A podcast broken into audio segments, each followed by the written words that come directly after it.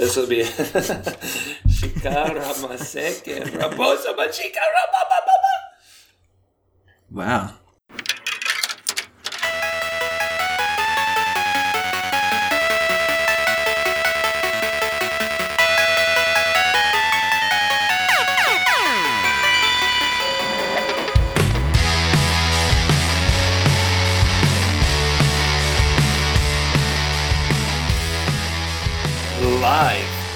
From the city that brought you the factory of sadness. Now comes. Wait for it. The House of Bliss podcast. Oh, Woo! snap. Woo! How do you like them apples? Man, I'm feeling it today. That's something. I do. I'm feeling swirly. I uh, just came off the back of a week where I got to teach a three part class on the presence of God, and uh, the last night was just spectacularly, ridiculously drunk, dude. It was great. Yeah, we Well, had people fantastic. just unable to get off the floor, people getting healed, and uh, I was telling you like this girl, she got like blue oil on her hands, and then she would try to like wipe it off, and it would just continue to be blue. It was really cool. So I, uh, yeah, it's like eh, when you come out of those experiences, it's like for me, like even weeks afterwards, every time I just think about it, I'm like, oh, just like right there. So we, uh, Did you taste the blue oil? No, I didn't. I didn't I taste it. This, I did not know this person. I'm not gonna. I'm not gonna. I'm not gonna lick a stranger's hands. You know, like I. I'm outrageous. I'm not like that though. That would be a really cool manifestation. And then you had everybody lap the blue oil like out of her hand. like Gideon's army. If anyone just chugs it, they're out. But if they lap it up like a dog, they're no. Maybe it's the opposite. I can't remember. No, no. He only Yeah. wanted people that like That- stuck their face in the river. No, he wanted the opposite. They were alert. They were attentive. So they would they would scoop it the water out of their hand and then they would draw it to their mouth. They wouldn't like dive their heads in like dogs. We're, for those that don't know, we're talking about the Old Testament story of Gideon here. Look, if I were God, I would actually rather have the people. I mean, I won't argue with him, but I would rather the people that just go for it and dunk because they're fearless. You know what I mean? Like, Yeah, but they're stupid. I guess. Yeah, I wonder if anybody I'd accidentally drowned. fearless, stupid soldiers. well, listen, uh, today, Mark and I, you know, we figured you guys have been with us. This is our fifth episode. Whoop, whoop. number five. already. Number number cinco. There's a lot of grace on the number five. Like, yeah, dude, I don't understand where people pull these numbers from sometimes. Five is the number of grace, and that's a fact. Like, I get the number seven because I've been listening to this commentary about it, uh, which you can listen to in other episodes. But, but I don't know. It's like people are like, "What's the number three? Well, uh, three's the number of like, I don't know, flaming Trinity. flaming armpits or whatever. And you're like, where are you getting this from? Okay, fine. Trinity was a bad example. That's Yeah. an easy one. What's the number eleven, Mark? Um, it's like the number just short of like government or completion because there's like 12 disciples and then 11 is not quite there or something like that. Yeah, I can't well, remember. that doesn't make sense because they replaced uh they replaced Judas with Matthias, right? But then doesn't Paul become the 13th apostle? So then they just messed it all up. They really screwed up. Yeah, right. I'm just saying, like, these numbers, man, they're a little shaky. But anyway, listen, uh, before we get into our whole thing, we're, we're going to be talking about our stories today. You guys have been with us a while. We really love it and appreciate it. And we kind of realized, like, wow, I don't think we've ever really gone into, like, who we are, why we are the way we are, um, you know, just some of our personal experiences together and with Jesus and our life story a bit. And uh, we've got a lot of fun stuff to talk about in that way. But before I get there, um, Mark, I am just continually going to press you. Like, I believe that the Bible says you need to be ready in and out of season. And uh, I just don't think you're there yet. So I'm just going to keep throwing stuff at you until Yeah. you get there. Listen, I'm going to give you a Bible verse and I'm going to give you no time. You're just going to crank out a sermon, okay? And uh, I want you to. To pretend like there's thousands. This is the book of Acts, man. Thousands of people just showed up at your doorstep. They want to hear a sermon, and the Lord just drops this verse in your heart. This is, okay, this is, by the way, like an excellent exercise for you to do at home. Really fun. Just preach a sermon off of whatever Yeah, random just- Bible verse. just flip open a verse. You know, you might get you might get lucky and have it be like John 3:16 if you kind of aim for the back a little bit. But then you might accidentally get revelation and then what are you going to do? You got grasshopper, you know, helicopters or something like that. I don't know. Anyway, so it says I'm going to give you this from uh I actually hand uh what do you call it? Selected, curate. I curated this just for you, Mark. All right. Uh, it comes from the book of Mark. It says this. Oh, I know this book well. It says, a young man wearing nothing but a linen garment was following Jesus when they seized him. Says this, but he pulled free of the linen cloth and he fled naked, leaving his garment behind. Go ahead. The Lord's exposing some nakedness in this season. And some of you, it's just time to get naked. And you're afraid. You know what? I'm actually getting some revelation right now, uh, Cole. Great, man. Preach, dude. Some of you, it's time to take the linens off because you've been hiding things. And it's just going to be healthy for you to bring things out in the open. And God is bringing some vulnerability and intimacy into your life. And it's going to radically transform you. So just don't be afraid to be naked before our Lord and before people in a metaphorical sense. Right, yeah. Yeah. Right. Obviously, that's what that verse is really hammering into. I uh I saw a youth group one time. They had a a night where they were gonna like I don't know share their deepest darkest secrets or whatever, and it was called uh getting naked with your clothes on. I thought I don't know if that's something you want to encourage teenagers to do. yeah, like that might get out of hand quick. Getting naked with your clothes on. right. Uh no, that's pretty good. But I, I was just feeling, you know, if maybe maybe your wardrobe just sucks and you're like, I could never preach the gospel for our Lord Jesus. You know, you're like, I, I can't be like that uh Carl Lentz guy who's who's got the most like fa- fabulous glasses and watches. You're like, all I've got is a linen bed sheet, and uh, the Lord just wants you to know that uh, you too can be His witness. It's not about the linen sheet on your body. I don't know where I'm going with this. Be a little naked linen witness for our Lord. Yeah, little naked linen witness for our Lord. Man, that's gotta be a rap name. anyway, cool, fantastic. Well, uh, yeah, we're gonna go ahead and dive right. Little Linens. That's my little linens. It's my hip hop name. Lil Linens. That's fine. I think Okay. Isaiah is he the one who just stripped naked? I can't remember Isaiah or uh, Ezekiel also had to like lay naked on his side or something like that. For yeah, but he also year. I love I love this one because like God is having Ezekiel do all this like theater basically to prophesy doom, and he's like, you're gonna lay on your side for it was like a year, I think, like a, a whole year, and you're gonna cook your food over your dung while laying on your side, and he, he's like, Lord, can it at least at least be animal dung? And the, Lord's like, fine, fine, you can do animal dung. Like I love that he concedes, you know. that should be like our next podcast verse right there. Any yeah, anybody who doesn't uh, think that God is weird gonna- or have a sense of showmanship just needs to read some of the prophets. There's some weird, weird, and very flashy stuff going on there. And for those of you who don't think you can change God's mind, case in point, Ezekiel, human feces no talked God into animal feces. Yeah, right, right. You can talk him down a bit. You Yeah. gotta, you gotta bargain with. Bargaining with the Lord. Man, wow, that took a turn for the, That's the weird. Yeah. Well, uh, so yeah, today we just thought let's talk about our our, our testimony. We're gonna testify, Testify. testify, Testify. testify. We testify. Yeah, we're gonna share. Um, and- and so here's my heart behind this. Uh, I'm sort of like anybody else. I just get a headache whenever I get on social media. Like it just bugs me so much. There's so much confusion and so much people throwing uh, cow feces at one another, metaphorically speaking.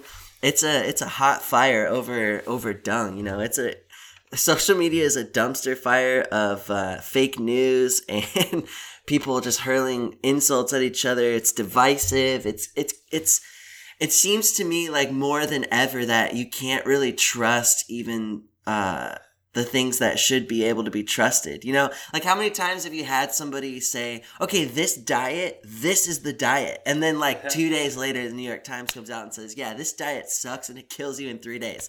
You know what I mean? It's just, it seems like everything is up for interpretation and up for grabs. And so, but in saying that, I'm not hopeless at all. It just seems to me like the most important uh, thing that you can bank on, that you can rely on, is that uh, Jesus Christ is alive. He's the King. And even if you have doubts about the Bible, where for me, like, we love the Bible on the show, we talk all about rich uh, scriptural things. Like, we, we go way into stuff.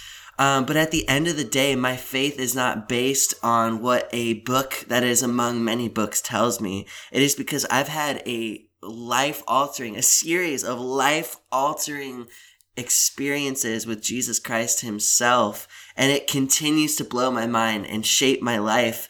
And uh, it's real to me. It's very, very real to me. It's it's not something that is uh, up for debate. You know, you could come along and tell me, you know, that everything I'm experiencing is a lie, and I I would be so secure because I just I've seen too much, Mark, and I know you have too. Fake news. Yeah, fake fake news. Fake right. news. Yeah. I love the fact that you can just respond to anything these days and just say fake news. right. Fake Yeah, news. it's true. It's true. I went to the grocery store yesterday. Fake news. You can just be perpetually skeptical. No, I've also had experiences with Jesus that have forever changed my life. And uh, there's absolutely no, at this point, there's, um, I, I can say with, I think, 100% certainty that there's no talking me out of it. Yeah. I heard a quote recently. Uh, it was saying how the mystics of, uh, or the Christians of the future are going to be mystics or they won't be Christians at all. And I do think that that's the way things are headed. It's just like there's so much arguing over the head knowledge. I, I feel like with all these like alternative facts and fake news and uh, people just straight out outright not believing uh, it's like the truth is so subjective. It, it's There it's it feels like the truth in so many ways is considered subjective. That the only solid thing that I can rely on is the fact that my life has been flipped upside down by Jesus, and uh, it it seems like. If we're talking about the realm of facts and reason and science and all that stuff, it seems like uh, it seems like that pool has been kind of peed in too much for me. you know what I mean? Like, so a lot of people are focused on, and I have no problem with like apologetics or you know people finding a a reason based uh, reason to believe in Jesus. But for me, even that is a road that is just there's so much, so many voices on so many different sides that the, at the end of the day. Uh, what keeps me going is I have this burning love inside my heart that comes from Jesus. How about you? I got the same thing, Cole. You got the burning. I got that burning. I got I feel a burn. Yep. Um, I, I think like the cool thing just about my own history story with Jesus is there's an embracing of some things that are a bit mystery that I don't, you know, maybe don't fully have the full understanding of. But for the most part, God brings you uh, inner congruity in your life. So He brings you inner congruity in your heart through experience, but He also wants to bring that to your mind. So I think a lot of times you hear uh, people say, you know, you got to shut your mind off to experience or encounter the Lord, and and I would say um, maybe there's moments where that's true, where you're over analyzing or being uh, maybe like too overly skeptical.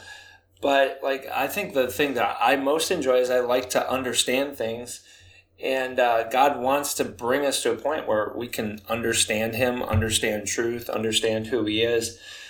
So, so yeah, I've had just uh, had an amazing journey with Jesus. And the other thing I get excited about just sharing uh, our journey and testimony and stuff like that is this is a total Bethelism that you hear it all the time. but anyways, it's uh, what is it? The the testimony of Jesus Oh right, yeah. is the spirit of prophecy. and so it's just really fun to share your own story. So I really encourage you guys as our listeners to, you know, share sto- your story with people because it prophesies into people's lives. And by that, we just mean that the Lord wants to reproduce what he's done in your life and, and other people. So I feel like there's going to be real significant parts of our story that come out today that just really speak into your life. Right, right. Um, so a verse that's always just just really made my heart come alive in the book of Acts. If you don't know much about the book of Acts, it's really just the account of the early church. Like Jesus, his story is mostly in the Gospels, and then he kind of hands over the keys to his apostles and uh, takes off for a while. Which, of course, he shows up in the Holy Spirit, and we're one with God and all that. But uh, physical Jesus pops out of here and says, "All right, I'm gonna I'm gonna leave this to you guys." And uh, so it's just the account of how the church exploded with signs and wonders and miracles. And it's like literally the government and the religious authorities did everything they could to stop this thing from spreading. Uh, so, you know, I'm not uh, under this illusion that like American Christians are just, they got it so hard. But it does seem like it's so illegal to talk about Jesus in so many ways right now uh, for for so many different reasons. Maybe because people misunderstand what it's about or whatever. But it's like these early Christians, like they literally were beaten, thrown in jail, had their family members murdered. Um, they all kinds of horrible stuff. They were like, do not talk about Jesus. So there's a particular story where Peter. he gets beaten and uh, flogged and they they say all right now don't speak in the name of Jesus anymore. And he has this amazing little line that he says that's always stuck with me. He looks right, right at them and says, We cannot keep quiet about what we've seen and what we've heard. That's so good. we cannot. Uh, another translation says, We cannot help but speak of what we've seen and what we've heard. And, I, and we just want to encourage you, like, what you know about Jesus, you know, maybe your story is not uh, you know, it's not internet worthy in the sense of like, you know, you were uh, snorting crack every day and God just rescued you out of it. Maybe it's a lot slower and less dramatic, but the fact that you have had a life changing experience with Jesus, that you walk with Him every day and that you know Him, that is the most powerful truth that could ever be communicated to another human being is that God wants that for them too. So, if you you know if you feel like you're sort of lacking in the courage to speak up i encourage you to review your story. Yeah, review so like good. what god has done with you because you'll find that like a fountain of passion it'll just bubble up inside of you and you will find yourself saying listen i don't care what you do to me. I don't care what you tell me. I cannot help but speak about what i've seen and what i've heard. Yeah the thing that i love about testimony too because I love a lot of stuff about testimony. Testimony. Testimony. I like to say testimony. Testimony. Um, that's actually it. I just like to say the word testimony. it's a handy word. JK. JK. I think uh, sometimes people get overly trapped in their testimony. They always are focused on just sort of their coming to Jesus experience. Right. But one of the cool things about testimony, mine and yours, Cole, and you listener at home, is your testimony is still unfolding. And so, like, part of my testimony is like I've walked a journey with Jesus all my life. I, I never can remember a day where I didn't know Jesus or love Jesus. Um, but like the excitement for me, like there just kind of came a point in my life where it was like, like I wasn't walking, I guess, fully with the Lord are fully just embracing Jesus, fully embracing his presence, fully embracing whatever desire or plan he might have for my life. And I came to a point where I just was like, oh man, if I just like keep living this way, I know that there's going to be this regret on the inside of me. And I kind of came to the point where I'm like, okay, the only way to not to live without regret is to live fully engaged with Jesus and fully embrace um, his desire for me, fully embrace the love of the Holy Spirit, fully embrace whatever direction he had for my life. And to me, what I've experienced is that opens up like the most exciting life possible. Yeah. And so there's so much testimony in my life that's still yet to be told. There's still sure. so many ways that Jesus is going to work through me and and I through him and yeah, and uh, it's not just about that whole like air quotes, you know, getting saved experience. It's like living a lifetime uh, of of adventure and yeah. ecstatic encounter and joy.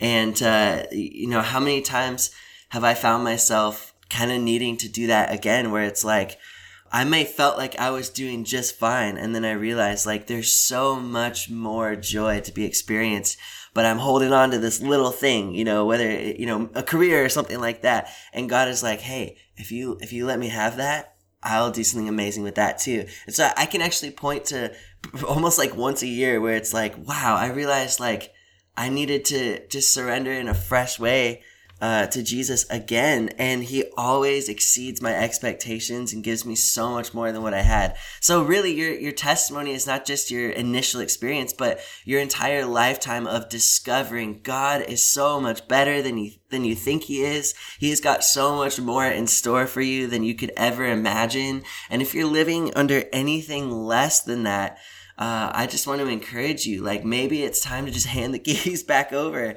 uh, because he has more for you. Yeah, Yeah. yeah. There is a verse in scripture that talks about that. You pretty much quoted it, but it's Ephesians where it says he does things exceedingly abundantly above anything that you can ask, think, or imagine. So, like that's a really exciting way to sort of uh, to live your life to have that anticipation that what's coming up in front in, in front of you is gonna just blow your mind.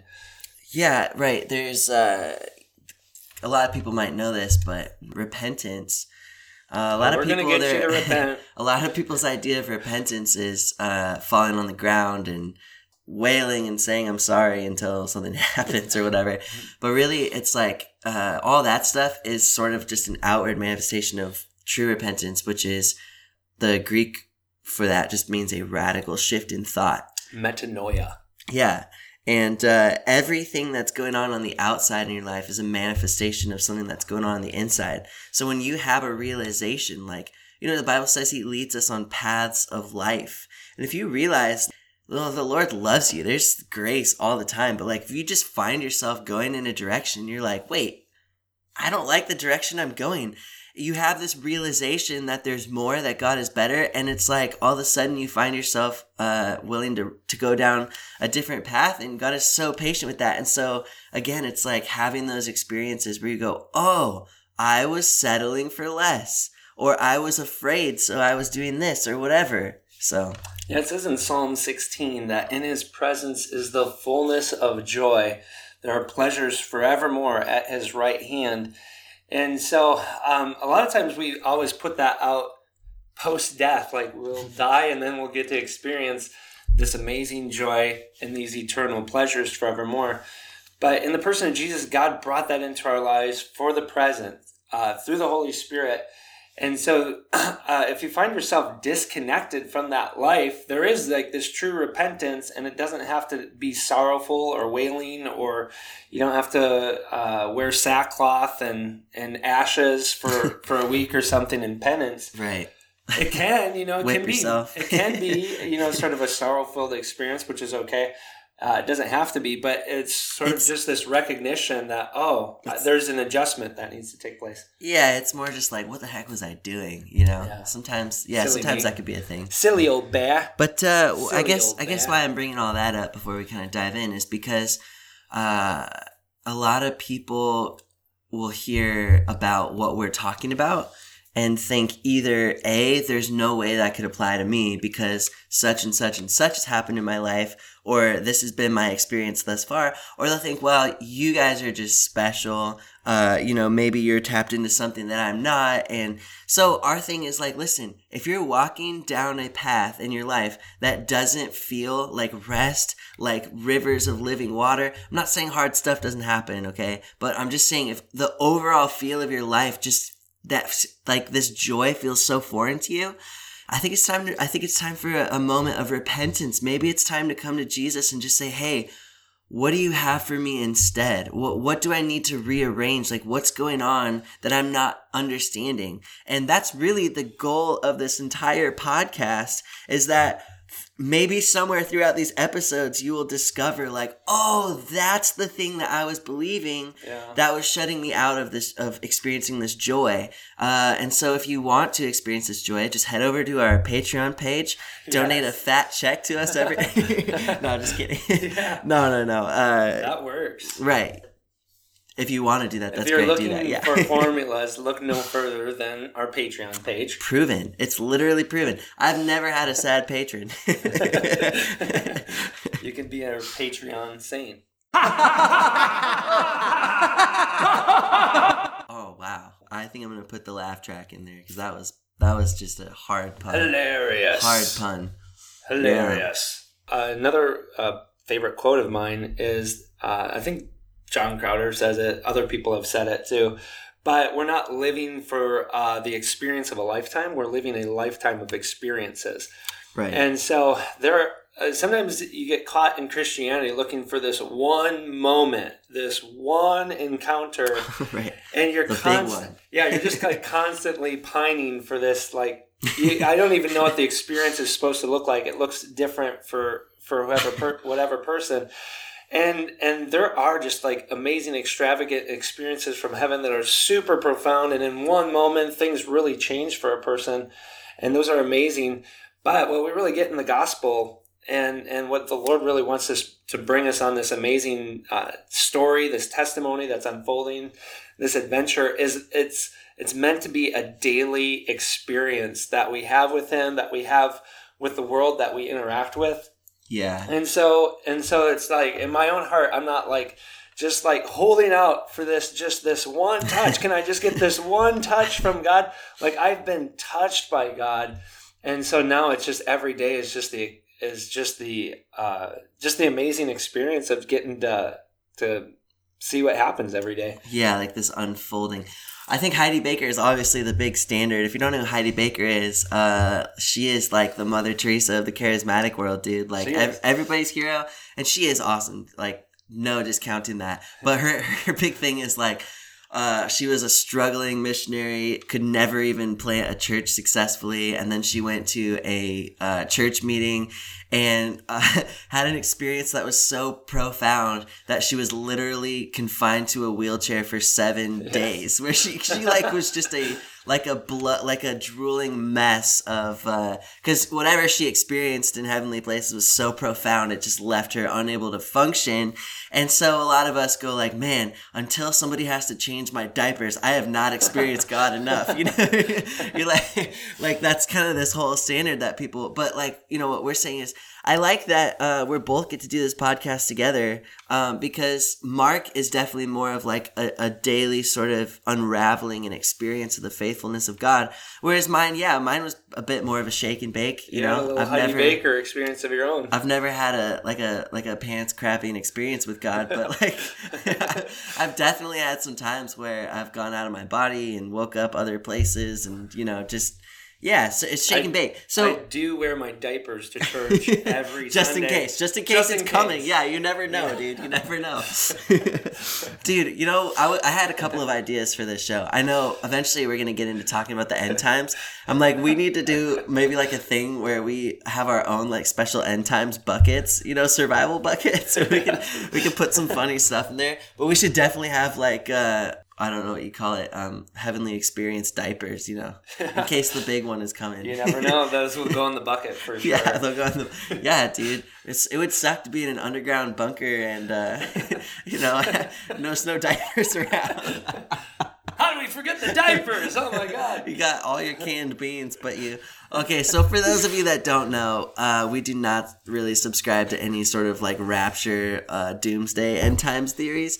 So, but that's a whole episode for an entirely We'll different unpack day. that later on. But uh, I promise you, my promise to you is I will s- steal extra diapers from my daughter and uh, put them in our end time survival bunker buckets. that is my promise to you. But yeah, I guess why we're saying some of that is because you, the listener, some of the stuff you're going to hear is outrageous. It's over the top. It is dramatic. Uh, but some of the stuff you're going to hear is just the stuff that doesn't make for good TV. It's just that sweet whisper in the dead of night. It is just that little inkling inside of you where God just kind of whispers and says, Hey, it's going to be okay.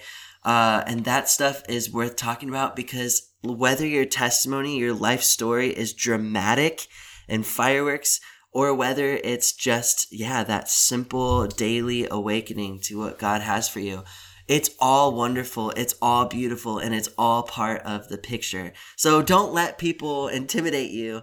Uh, you know, when when you're like in line to share your testimony, and the guy who's covered in face tats goes first, and you're like, "Dang!" You're like, you know, some people like have this need, like. I've got to spice up my testimony. Like, my testimony is so boring. You know, we were t- joking earlier. It's like maybe I should just go shoot up uh, and snort some crack just so that I can get rescued from that and have a better testimony. it's all, it's like always like some kind of contest, you know, Yeah. like, well, I was literally dead. I, you know, there's that lady who travels. She's a uh, former Muslim lady who literally, uh, in persecuted countries, she got her head blown off. Oh no way. Yeah, she got. I've I, I've seen the scars, dude. Oh she shows you her goodness. scars. No So way. her her head was uh, blown in half by a rocket that fell in a church building uh, where they were persecuting Christians. She she saw she met Jesus like in the flesh because she was like dead dead, and uh, Jesus uh, said, "I would like to send you back. I have more for you to have, but I'm going to give you the choice." and uh, she decided to go back, but she asked if she could keep her scars because she knows she's gonna obviously have to get healed. Uh, you, can't just be a half-headed. You know,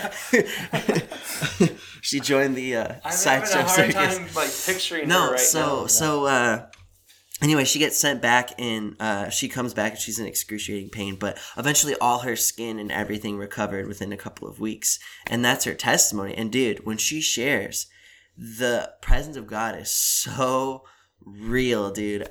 Um, but anyway, the point is, uh, you so she shows you she shows you her hairline and there's this massive gnarly scar underneath her hair that goes like basically halfway down her head so uh, yeah she wanted to keep that as like a badge of honor basically she That's asked lord if she could keep her scars because she noticed that jesus still has his scars ah, so uh, stigmata. yeah yeah so anyway I would say too to people, the best way to share your testimony is you don't have to ham it up, you don't have to No, beef it no. up. You just have to tell it simply like it is, and when you tell it simply like it is, it'll have the most profound impact because it's just really uh, honest and authentic.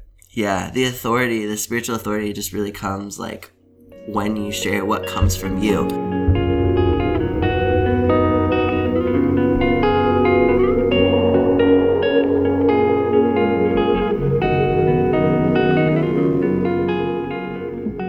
all right so with all of that i guess i will It's time to spill to the beans. yeah Cole. yeah yeah the tell all um don't hold back. yeah there's some parts there's parts that are pretty raw. So if you have children uh i mean i'm gonna tell the adult version.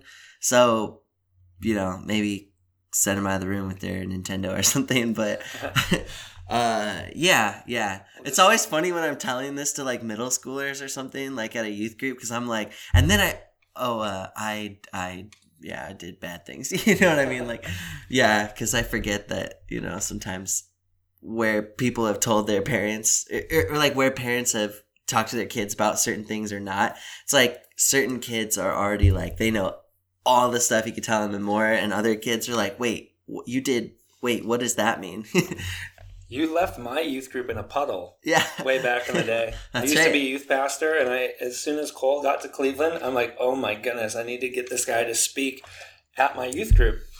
And so you shared, and I'm serious. Like, and this is actually not even like joking.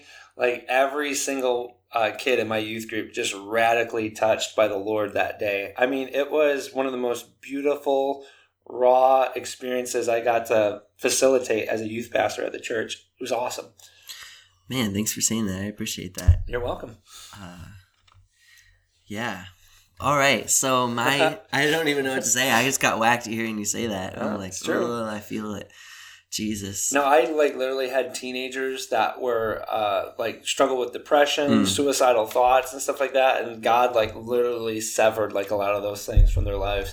dude praise god man i honestly i mean this this like just being honest and vulnerable like sharing jesus is my favorite thing ever like it, there's nothing more fulfilling to me there's nothing more fun to me and uh the fact that i get to do this every week is just so much fun to me I thought you were telling me the other day it was making whoopee. That's the other thing. Well, I can't, you know, I can't say that I was a uh, work in a brothel and got saved out of a you know rat infested drug den uh, because I came from a very wonderful and normal family. Um, but I think that if anything, my life is a testimony that you can have plenty to eat, you can have uh, a very nice home, you can have all this stuff.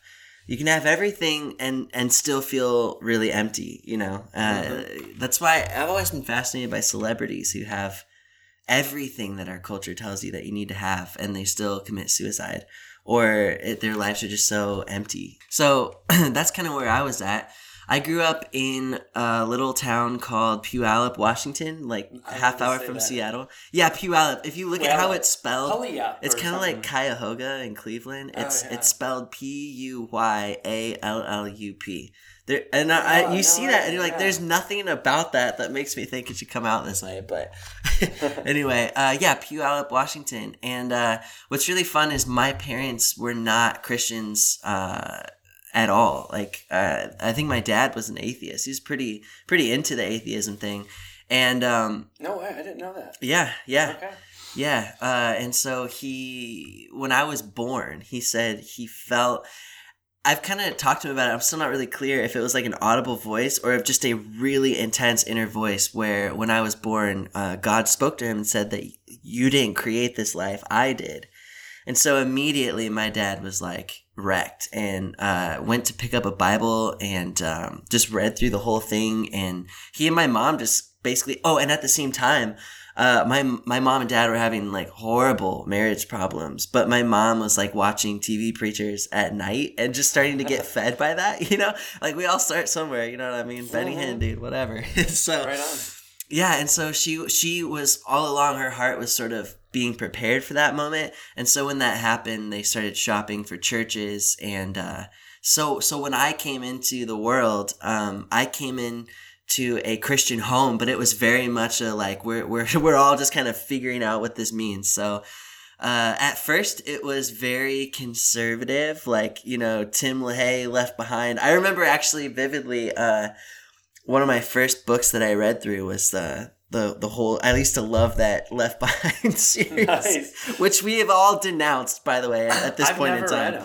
I've um, I've kind of got like a little curiosity Well, listen. If you you're gonna need diapers, but not because of the presence of the Lord. That is scary stuff. Actually, here's a funny story. I watched the movie, uh, uh, the old yeah yeah the Kirk Cameron movie. It scared the. It's I don't know how to say this without cursing. It scared me very badly, and uh, I, I remember um, one time I was looking for my parents. You know, because in that movie people disappear and there's plane crashes and the Antichrist, and but their thing is like they just leave behind everything, dental fillings and all that stuff.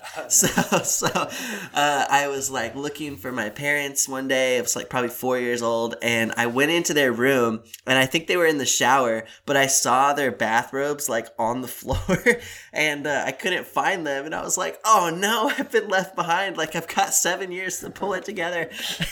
like the Antichrist is coming. And then I remember looking out, uh, just looking outside and be like, wait, there's still cars out. I think I'm okay. Oh, but sweet. yeah. So anyway, yeah. So basically, I grew up in very conservative Christianity, and I think my mom and dad would be fine in me sharing this. It's like it was very mostly fundamentalist to start with, very rigid, like literal interpretations of the Bible. Uh, but when I was about seven years old, my parents felt the call to ministry. And so we actually uprooted, moved everything, and went out to Kansas City, Missouri, uh, for my dad to do a seminary out there. And by the way, we were not charismatic at all, so we had no idea about IHOP. I actually went to elementary school right down the street from there.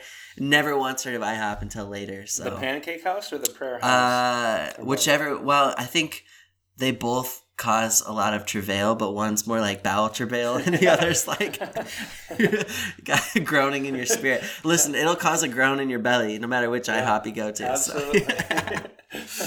no, so uh, yeah. Anyway, so so we're there, and I mean, honestly, this is like where a lot of pain was introduced in my life. I have no regrets, and I'm I'm glad that my parents followed the call of God. But um, this is where I started to really because I was really chubby in middle school. Honestly, I was a chunker, dude. Yeah. Oh man, Funny to picture. dude, I was a chunk, and so because of that, uh, I was going to a school of all new people, and uh, just getting bullied a lot, like constantly made fun of, and so that caused like uh, genuinely, I'm being serious, like severe uh, issues with self hatred and body shaming, uh, which is something that for the most part I think I've overcome. But it's still something today. Like I have to be intentional about looking in the mirror and saying, like, I love who I see. Um, I love who I see. yeah. Thank you, good. sir. Yeah, I know. I know the beard helps too, Yeah. but uh, no, I I- no, but honestly, it's like it, it really wounded me uh, to to do that, and I also I just it caused a lot of anger and inability to adjust socially, and so just as I was kind of starting to like make friends and and get there, uh, we felt called to plant a church as a family, so we actually moved back to Washington.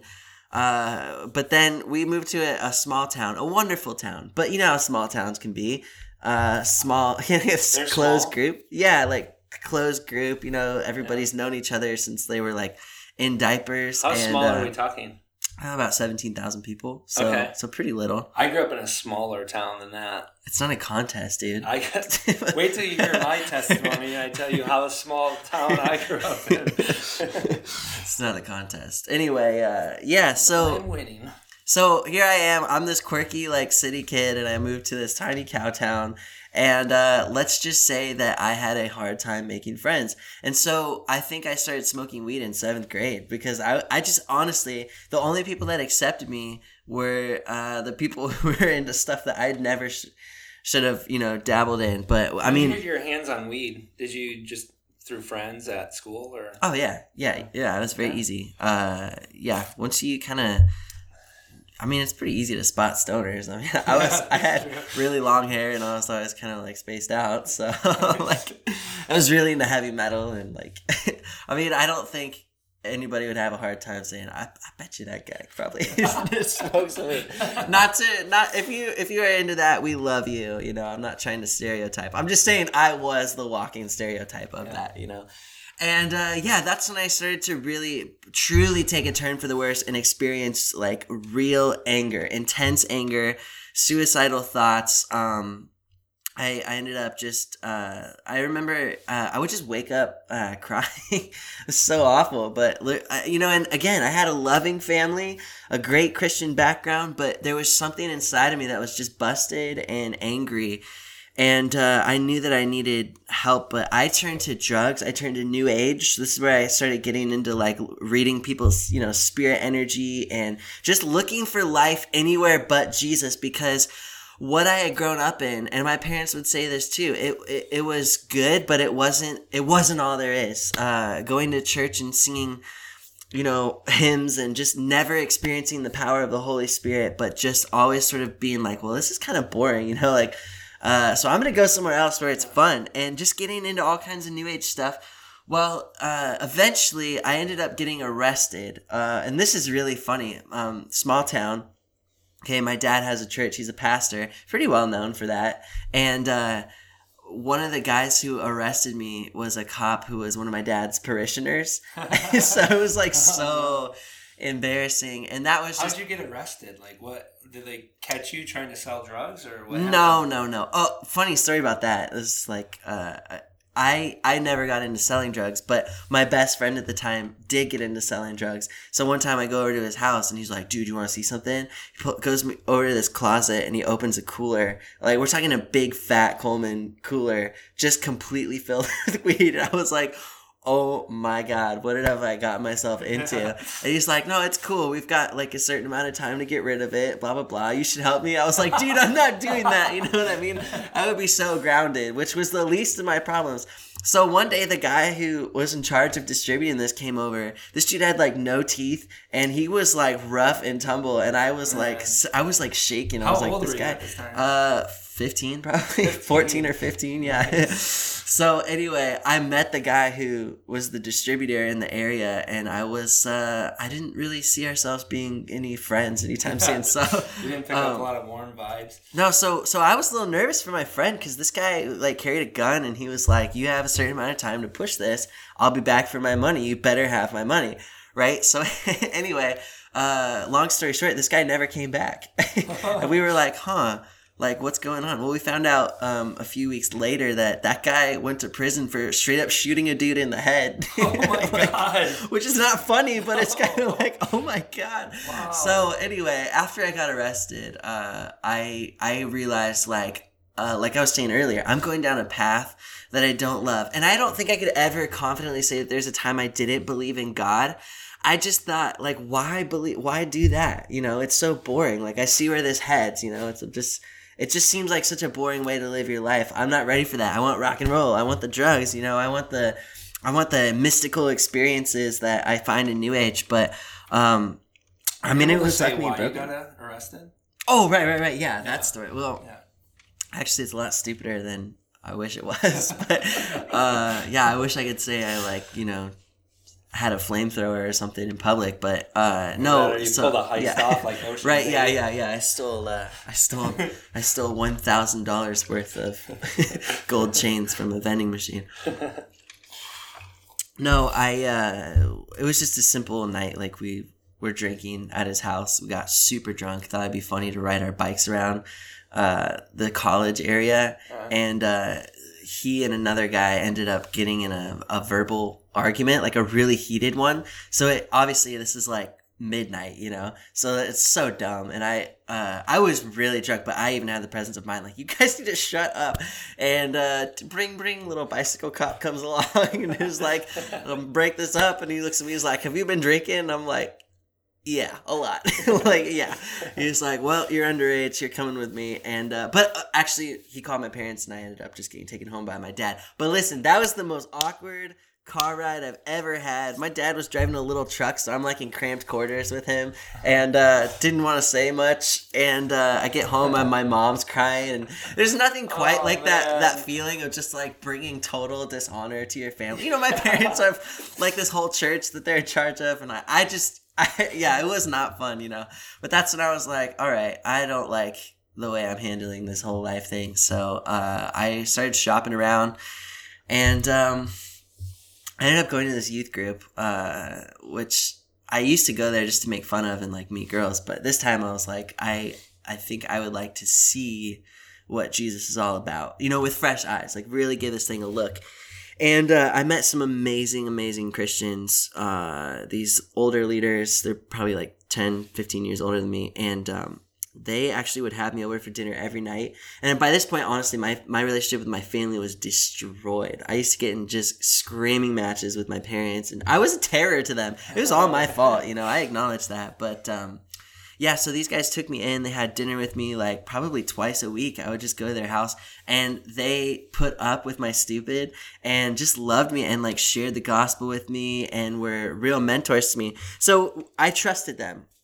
And when they convinced me to go to this youth conference, and I mean it was it was pretty lame, you know. You got like your your like peppy worship band and your little Yeah. like, you know, Nice. whatever crazy name and like you know Yeah. youth brigade or praise brigade or I, don't know. Was, you is that what know, it no, it wasn't that, but it, you know, it's just that kind of idea. I was like, oh, this is dumb. I thought it'd be something like Revolution or no, that was the name of my youth or- group for that I started. Yeah, Nice. listen, this was like eight years ago. Sweet. yeah, no, really, it was Revolution. it's always it's always That's something awesome. like that. Yeah. Yeah. yeah, Fire Town. I don't know. Why can't we? We need better names for youth groups. Uh, anyway, so so I go to this conference and. Uh, I, I remember being there and it was fine, you know, it was good, but but it wasn't until the last night where um we're singing a song and uh this wasn't even a charismatic setting really at all. Like this was a very mainline Protestant denomination kind of thing. But uh, the one of my mentors, she put her hand on me and just began to pray. And as I was worshiping, um, I I felt like what felt like just a big ball of warm liquid love just pour through my being. And honestly, if you've never felt it, it's it's indescribable. It felt like pure light, pure love, pure joy, uh, just like moving through my body. And I actually I had something like a vision of Jesus on the cross, and he was just saying, "I love you. I did this for you. I love you."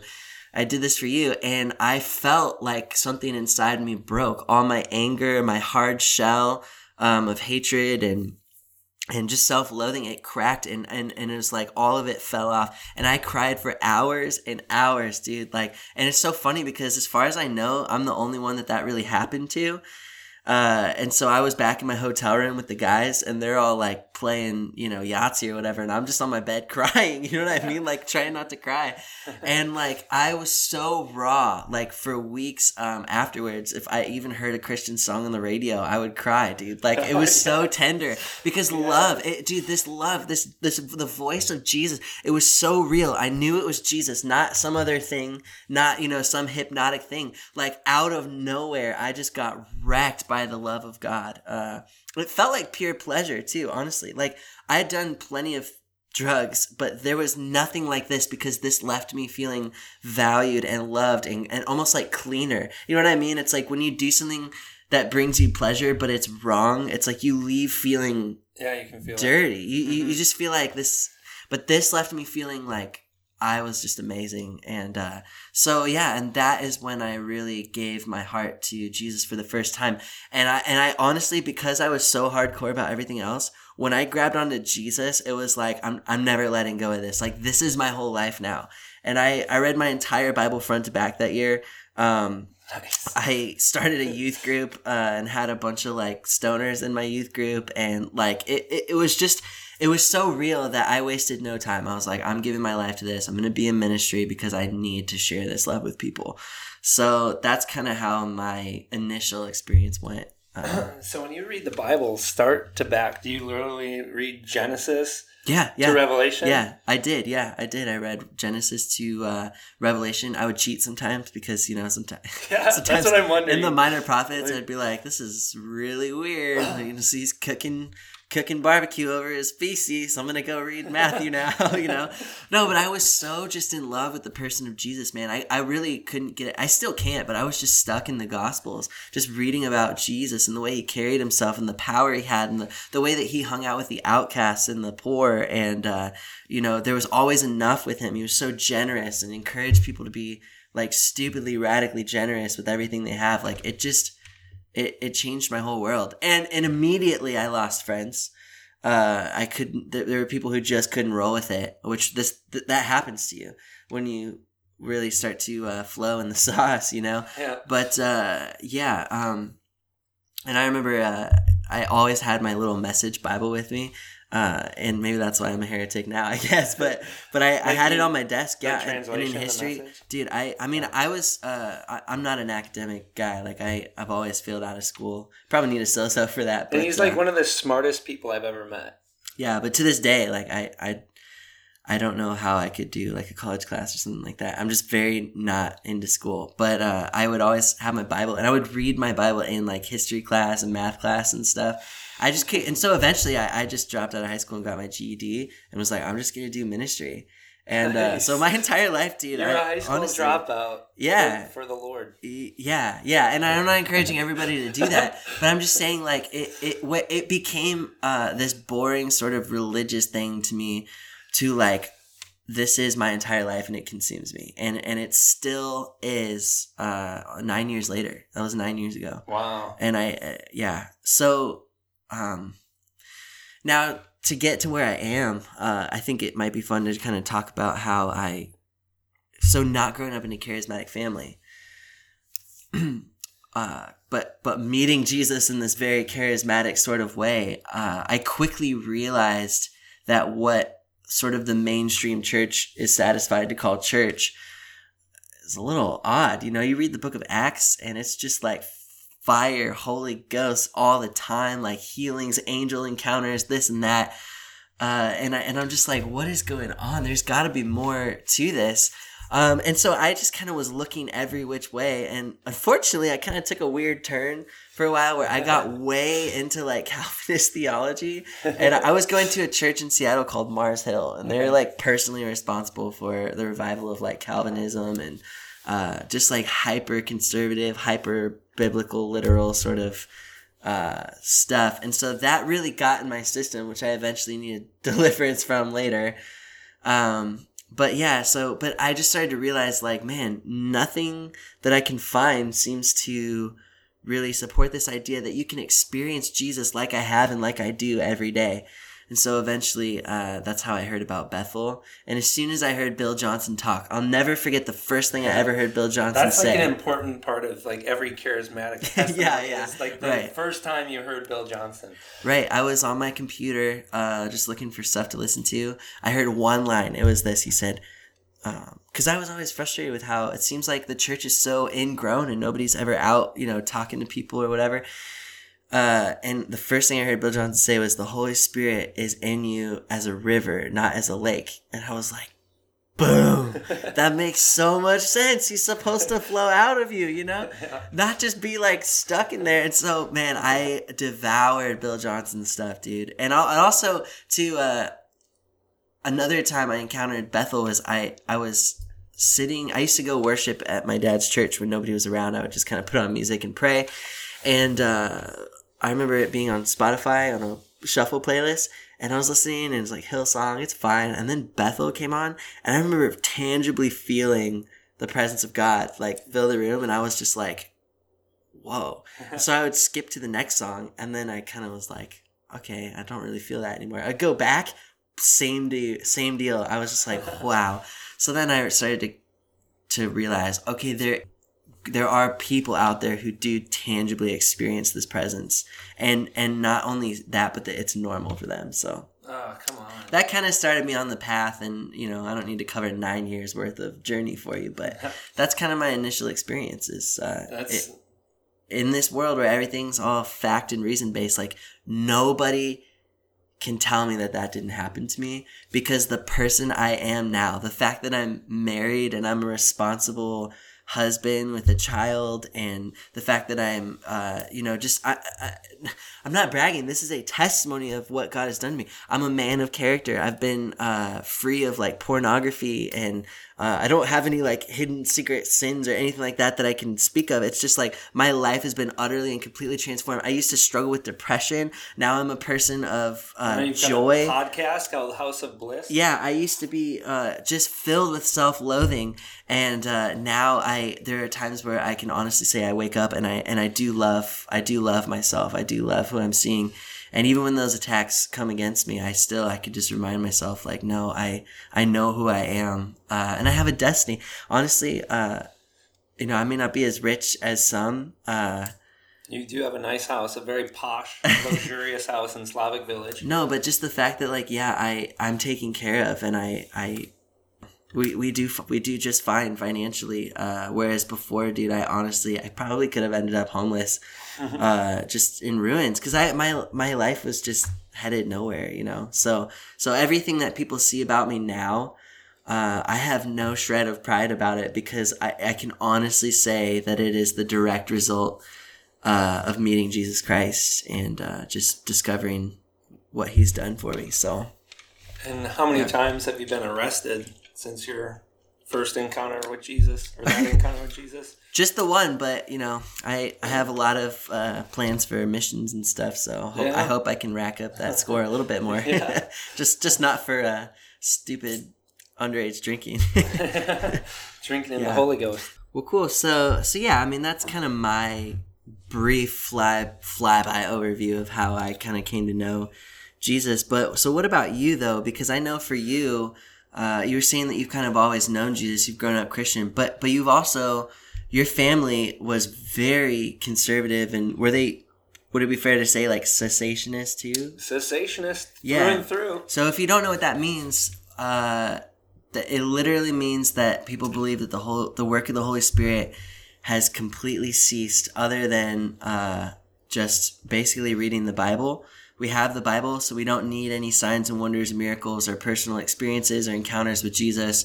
Uh, and and I say that not to shame anybody, but that is a real ideology out there, and I I hope that uh, I hope that you can look around and see that that's not true, you know. but but anyway, so but that might be helpful for people to hear. Um, kind of sh- walk with me your journey with the Lord, but also like how did you come into like this sort of version of faith where you're really what you we would call ourselves probably like hyper charismatics, like super duper charismatics, the old and the the oil and the gold dust and the you know we love all the the all the bacon. stuff, man. Yeah, yeah. We uh, speak tongues in Italian. Yeah, we did that last episode. right.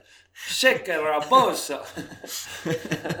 Yeah, dude. That's a fun testimony right there. I can tell you my tongues testimony. Shikaraboso. Oh, real quick, I gotta tell you one time. One, one, one quick thing. One of my first uh, encounters with a Bethel type person.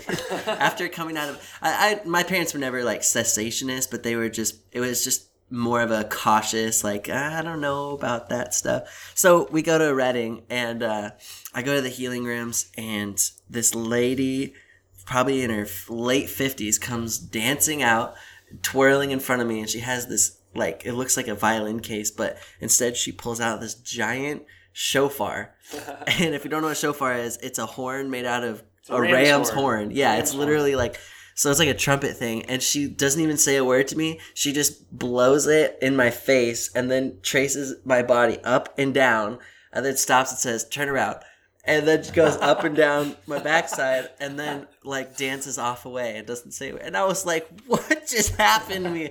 What is what am i getting into? Like, We should have an episode that just focuses on weird experiences that we've had in the charismatic church. listen that's gonna be the longest one but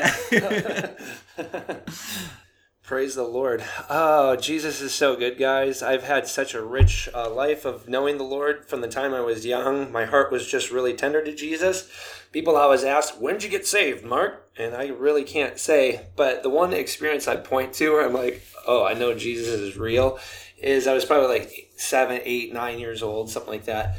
And back in back in the day when I was a child, we used to have these things called encyclopedias. We didn't have Wikipedia back then, nor did we have the internet. This is before Al Gore had invented it. And uh, so we had these encyclopedias, and I just thought, I started to have doubts as a kid. And I'm just like, you know, if Santa Claus isn't real, Jesus is probably just like Santa Claus, and he's not real. little atheist mark and uh, and so, anyways, I uh, was like, well, if Jesus is real, he'll be in the encyclopedia. and so I pulled out the J's, page through, and sure enough, big, like two or three page article on Jesus Christ of Nazareth, and I'm like, oh my gosh, he's so real. This is awesome. It's not fake. Which is kind of funny because I probably could have uh, looked up Santa Claus in the S section. right right full article. i love the logic though that's, Yeah. that's really good logic The old seven or eight year old Mark was convinced at that point Jesus Christ is real. Bro, you need to use that as a form of apologetics. Somebody Yeah. arguing with you about just like look it up in the I should. encyclopedia. I should just carry around with me like the J encyclopedia from when I was a kid. I'd be like, bro, check this out. Hope you're ready to eat your words, skeptics. nice. So I was convinced, and I've uh, from that point on been pretty thoroughly convinced. Uh, but I did grow up a very conservative church. I grew up in the Lutheran. I was a Lutheran, a good Lutheran boy, don't you know? From Minnesota, don't you know? But at this time, I was growing up in an even smaller town than you, My uh, goodness. Sparta, Wisconsin. And Sparta? Sparta, Dude. very, uh, very warrior-like, So that's why you're so tough. very tribal, very raw. Did you ever like physically kill another high school football team? That was your initiation. Yeah, right. into being a part of Sparta. so that explains a lot. Oh Right. That's why I'm the toughest person you'll ever meet. It's a very Mark, if there's anyone who's if you want to look up macho in the encyclopedia, uh, right next to Jesus Christ is uh, Mark Duman in the macho section. I'm like right above Gerard Butler in 300. that would be me. So I grew up in this tiny small town. My dad was a Lutheran pastor, don't you know? and it was cessationist, so they didn't believe in the Holy Spirit. But even before this time, my dad had a radical encounter with the Holy Spirit where he just began to see kind of an emptiness in his own life and own ministry. There was something that was dramatically missing. He began to read in uh, like First Corinthians 12 and First Corinthians 14, just kind of about the gifts of the Holy Spirit.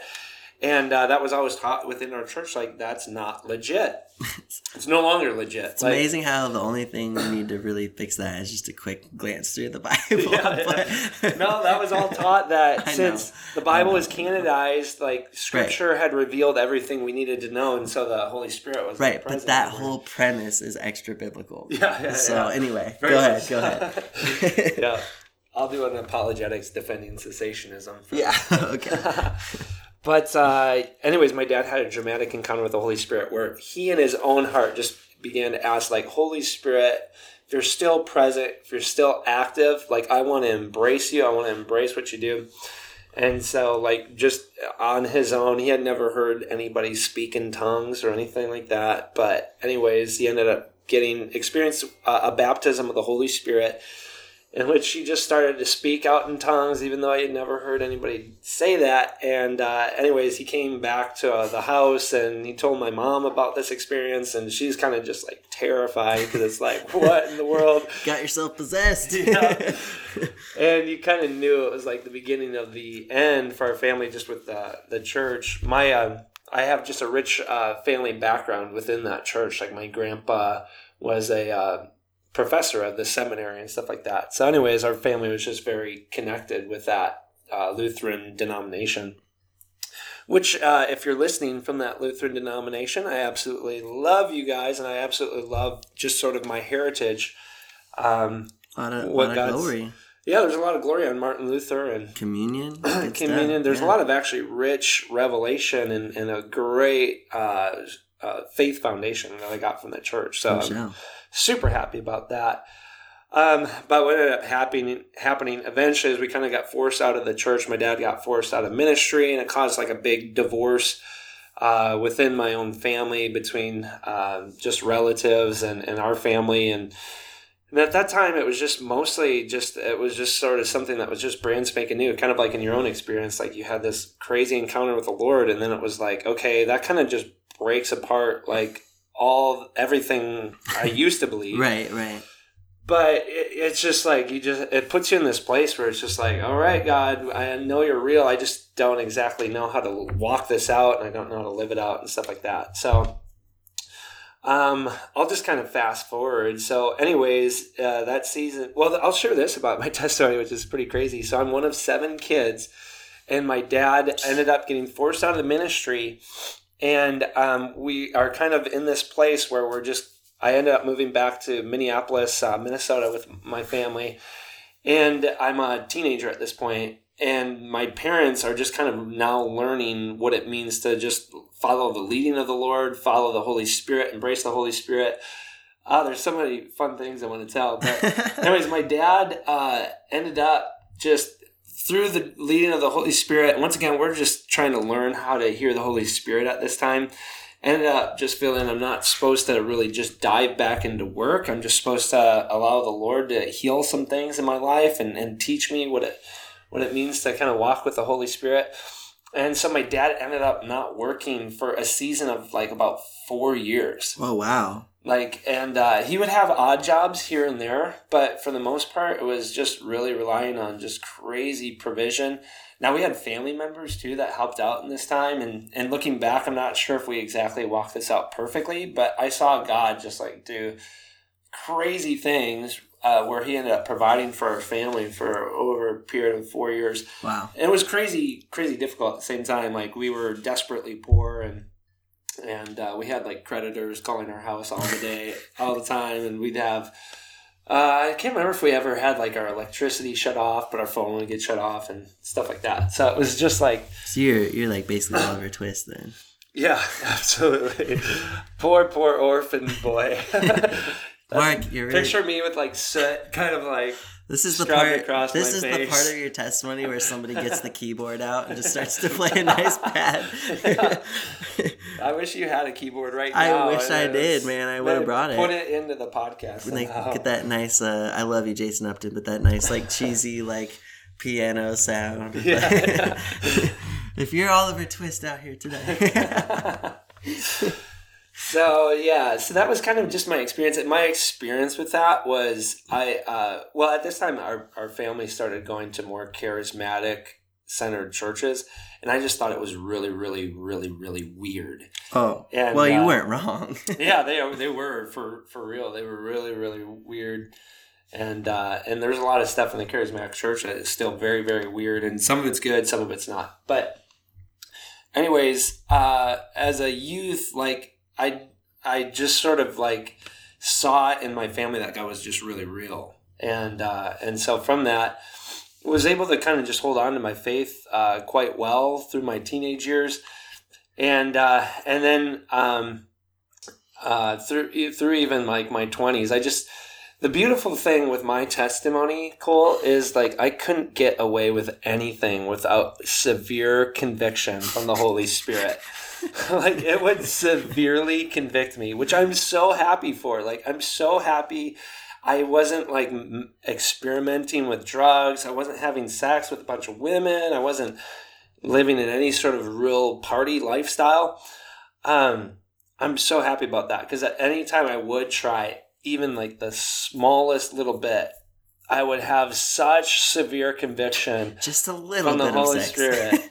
Just like like first base, second base. By the time I got to first base, Holy Spirit's like, ah, nah.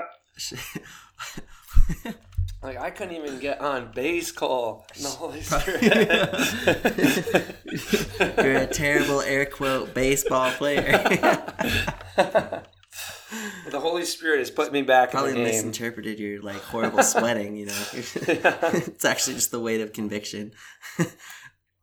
So uh, yeah. So anyways, I couldn't get away with nothing, nothing, because Nice. the Holy Spirit is he's the ultimate taskmaster, Right, and he's a strict disciplinarian. right.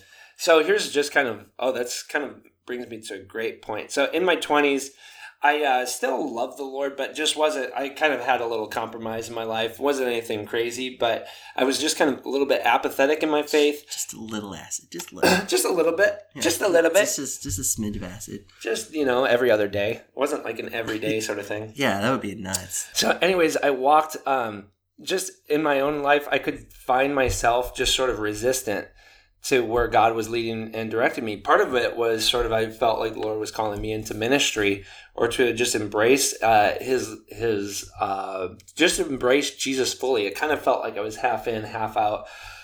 Um, I was going to school at the University of Minnesota, which is a beautiful school, by the way, and I got a degree in civil engineering. I'm what I like to call myself uncivilly civil. And, uh, but at the same time, I was just like, part of me was a bit miserable because the whole thing, I, I felt like I was doing it was I wanted to get a career. I wanted to make a good chunk of money because I was just so afraid of following the call on of God in my life meant I would be desperately poor because that's kind of the experience I came out yeah, of with my right. family. So I was like, I have to build some sort of safety net. So my kind of in my mind, I was like, I'm gonna like get uh, go to school, get a nice career, make some good money. Gonna have a wife, gonna have some kids, and uh, anyways, just felt sort of like inwardly dissatisfied. I think is the best way to put it, and that's where I already shared a little bit earlier. I just kind of realized that through a, a series of years in my life, probably like, I don't know, like 20, 21, 22 to like 26 or something like that. I just kind of felt like, oh, there's just like no spiritual growth that's taking place in my life, which is actually kind of a lie, but that's just what I felt. And I'm like, it just really hit me really strong that I wanted to make sure I lived a life with no regrets. Yeah. And I just knew that I knew that I knew that the only way to do that was to just really fully embrace my faith, to really fully embrace the love of the Lord. And it was kind of scary for me at this moment because I was a little bit terrified of, of a lot of what I saw in the charismatic church. Um, which is funny. At least you didn't get a shofar to the face. Yeah, I didn't have a shofar up and down my body, which is hilarious. But at that time, I also wanted to fully embrace the Holy Spirit, which was, Yeah. like I said, kind of scary because the only way I'd see the Holy Spirit sort of openly demonstrated was was uh, through kind of wild charis- charismania. People flopping on the ground. And, People flopping on the ground and blowing shofars over people and waving their prophetic flags and Those carrying around a big sword, like a big prophetic sword. yeah. Dude, every I feel like every charismatic home has a sword somewhere. or a large knife of some kind, you know. or don't call yourself a charismatic. Yeah, yeah. Okay. like you gotta have a sword. And okay, the other thing that was really scary for me at this point, which I think bears mentioning, because I think it helps free up people that are out there listening, is I was so scared to really embrace Jesus fully because it it felt like at that time I would be stiffly religious Oh and yeah, yeah. pious. And I felt like that life did not appeal to me whatsoever. It was kind of like you're experiencing, like Right, in right, the church right. settings that you grew up in. Like, oh, that did not look like fun living. Like something about that just felt innately wrong. Yeah, yeah, and that's not to say those people are bad or anything. No, it's not just at like all. it's just not. It just didn't appeal to me. Yeah, and so I, you know, at that point, I don't. I think I had a fairly decent concept, but I just didn't know how fun the Lord was. And one of my like favorite verses is uh, it, it, it's in like the Gospels where it talks about they say like John the Baptist is demon possessed, but Jesus like they didn't know what box to put him, what box to put him in. They're like he's a drunkard, like he's at all these parties and Yeah, he's off in this loose living with all these like crazy people and uh, quote unquote sinners. But anyways, I just began to uh, realize like, oh, God is actually a God that is pro pleasure. He's very pro fun. He's Yeah. very adventurous. He's very exciting, and so to embrace him meant I'd be embracing the most adventurous, the most exciting, um, uh, the freshest, the funnest uh, version of myself, and then the version of my life that I really want to live out. So, so that happened probably like mid to late twenties. I, I had a I, I was kind of like really wanting uh, to to sort of engage with the Lord. I knew I needed kind of a change in my life, and I randomly had a friend.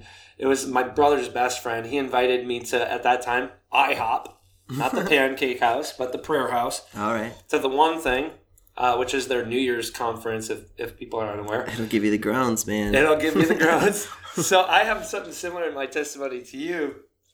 That um, so I went down there and I had no idea what IHOP really was. I had heard a couple things through family, but didn't really have a concept of what it was. And so I'm like picturing like there'll be like two or three hundred people there maybe. And there ended up being like twenty thousand or something like that people there, and I'm like, "This is crazy!" Some like, little living room gathering. yeah. So, uh, uh, long story short, there was a bunch of stuff that was still kind of weird to me uh, at IHOP, um, which is fine. Um, but I just uh, it, at that uh, conference, I just really got just rocked by the Lord, and it was the same thing for me that um, I ended up every time I tried to tell people about it afterwards. I would just start crying. I would talk about Jesus and I would just start crying and I like couldn't get that to stop for like a couple months. like it was just like his love to me was so beautiful and it felt so new and and so God just kind of like flipped my life upside down. So yeah. anyways, that was kind of like the beginning of the end in sort of the adult season of my life. I'm 36 now, by the way, so that was about 10 years ago. And um yeah, and, and I've, I've never been the same ever since. I've been a little bit wild, a little bit crazy. No, man, you're you're I've like the fun. definition of fun. and uh, and and uh, life has been an adventure for me, and life uh, feels new, and every day feels like new opportunities for things to learn. And uh, you know, for the most part, you know, you have some down seasons, um, but for the most part, in Jesus, it's just like uh, it's pure, undiluted bliss and joy. And I've just sort of like. I'm so bent on every day I want to live out of the experience of the fullness of everything that the Lord's given to me. And so every day is kind of an, uh, an awakening to what that actually means. But I love it. Doesn't necessarily look like everything that you grew up in church to see and experience and think is God. So No, he's no. pretty amazing. Yeah, so so uh, I did not expect that we would be chatting this long about our our testimonies. I was thinking we could get into some stuff that we've seen just more in the present day. Uh, but you know, I think we could do another podcast episode just can. entirely about like testimonies of things we've seen, miracles, and all that stuff. Uh, but let's wrap this up today. But I I do want to just say like so we have two people from pretty different backgrounds. Uh, but we can confidently say that our life because of Jesus Christ, because of, like our firsthand experience of Jesus Christ is that he is more fun, more fulfilling, more enjoyable, more wild and crazy than anything we ever could have hoped or attempted to do in our youth. And I think that wildness is what really appeals to me about Jesus the most, even still, is that uh, he was always getting kicked out of, of, of churches and different circles, and like you couldn't put a box around him. And when you hang out with Jesus, that starts to become your story too. And like, uh, not that you can't be, you know, socially well adjusted, but just just that uh, that spirit of adventure, that spirit of never quite being able to be pinned down, going with the wind of the spirit. You do stuff like move to Slavic village and buy a house from California or whatever. And people are like, why do you, it's, why would you do that? You know, that's dangerous or this, and that. It's like, I don't know, man. I'm flowing with a with a lion. You know what I mean? Like Yeah. I, I just live. Uh, so I do want to add a little epilogue here about my story real quick. Is that my family? You gotta Um, talk more about yourself. yeah, right, right. No, but I just wanted to say that uh, my family now, who th- their church ended up closing down, it caused a really, uh, really hard time for them, where there was a lot of uh, just anger and disappointment and stuff. Um, I'm happy to say that now my parents are doing so well. Like they've fully embraced uh, this sort of like fuller gospel, uh, the experience of the Holy Spirit. They're happy at a church. They're kind of doing ministry for fun now. Um, yeah, it's like my mom is just like a super, super, super sharp prophetic voice. Uh, it's just really fun to see them having so much fun and go from, uh, just go from a place of sort of depression and being shut down to like they're some of the most joyous people I know. And uh, it's really cool to see how God has taken their lives and even continued to change them and bless them throughout the years. So so it's not just me. It's Yeah. like it's had an impact on my entire family. So yeah. I, on the other hand, have not impacted my family. so that's. I'm just What? kidding. oh it's like oh nice I was like a one downer. We were one upping each other. Right. Oh, okay, a one one downer. you. Yeah. I just one downed you. I feel like well, sometimes you get in like those uh, Christian accountability circles, and then it becomes like a sin contest. You know, like Yeah. who screwed up worse this week. You know. Anyway, so yeah, uh, whoever you are out there, we just want to tell you we love you, we bless you, and it is good to review your story. It is good to remind yourself. Sometimes you think, man, I don't have a story like that. Well, if you've experienced Jesus in any way, shape, or form, you have a story that people need to know about. Remind yourself, uh, remember the testimony, and I promise you, you will find a fresh well of passion just uh, spilling out of you. You won't be able to stop yourself. And no matter what adversity comes your way or anything like that, you will be able to look people in the eye, just like Peter, and say, I can't keep silent about what I've seen and what I've heard. And in this world that's full of confusion, full of fake news and arguments and this and mm. that, and just remember that nobody can take away what you have experienced about Jesus. Nobody can take away your testimony. And ultimately, it is by your testimony and by the blood of the Lamb that you will overcome. So thanks for joining us today. Thank you very much. Get out of here. Get out. You've been here. here too long. Goodbye. Get out of here. Bye-bye. Ciao. Ciao. Goodbye.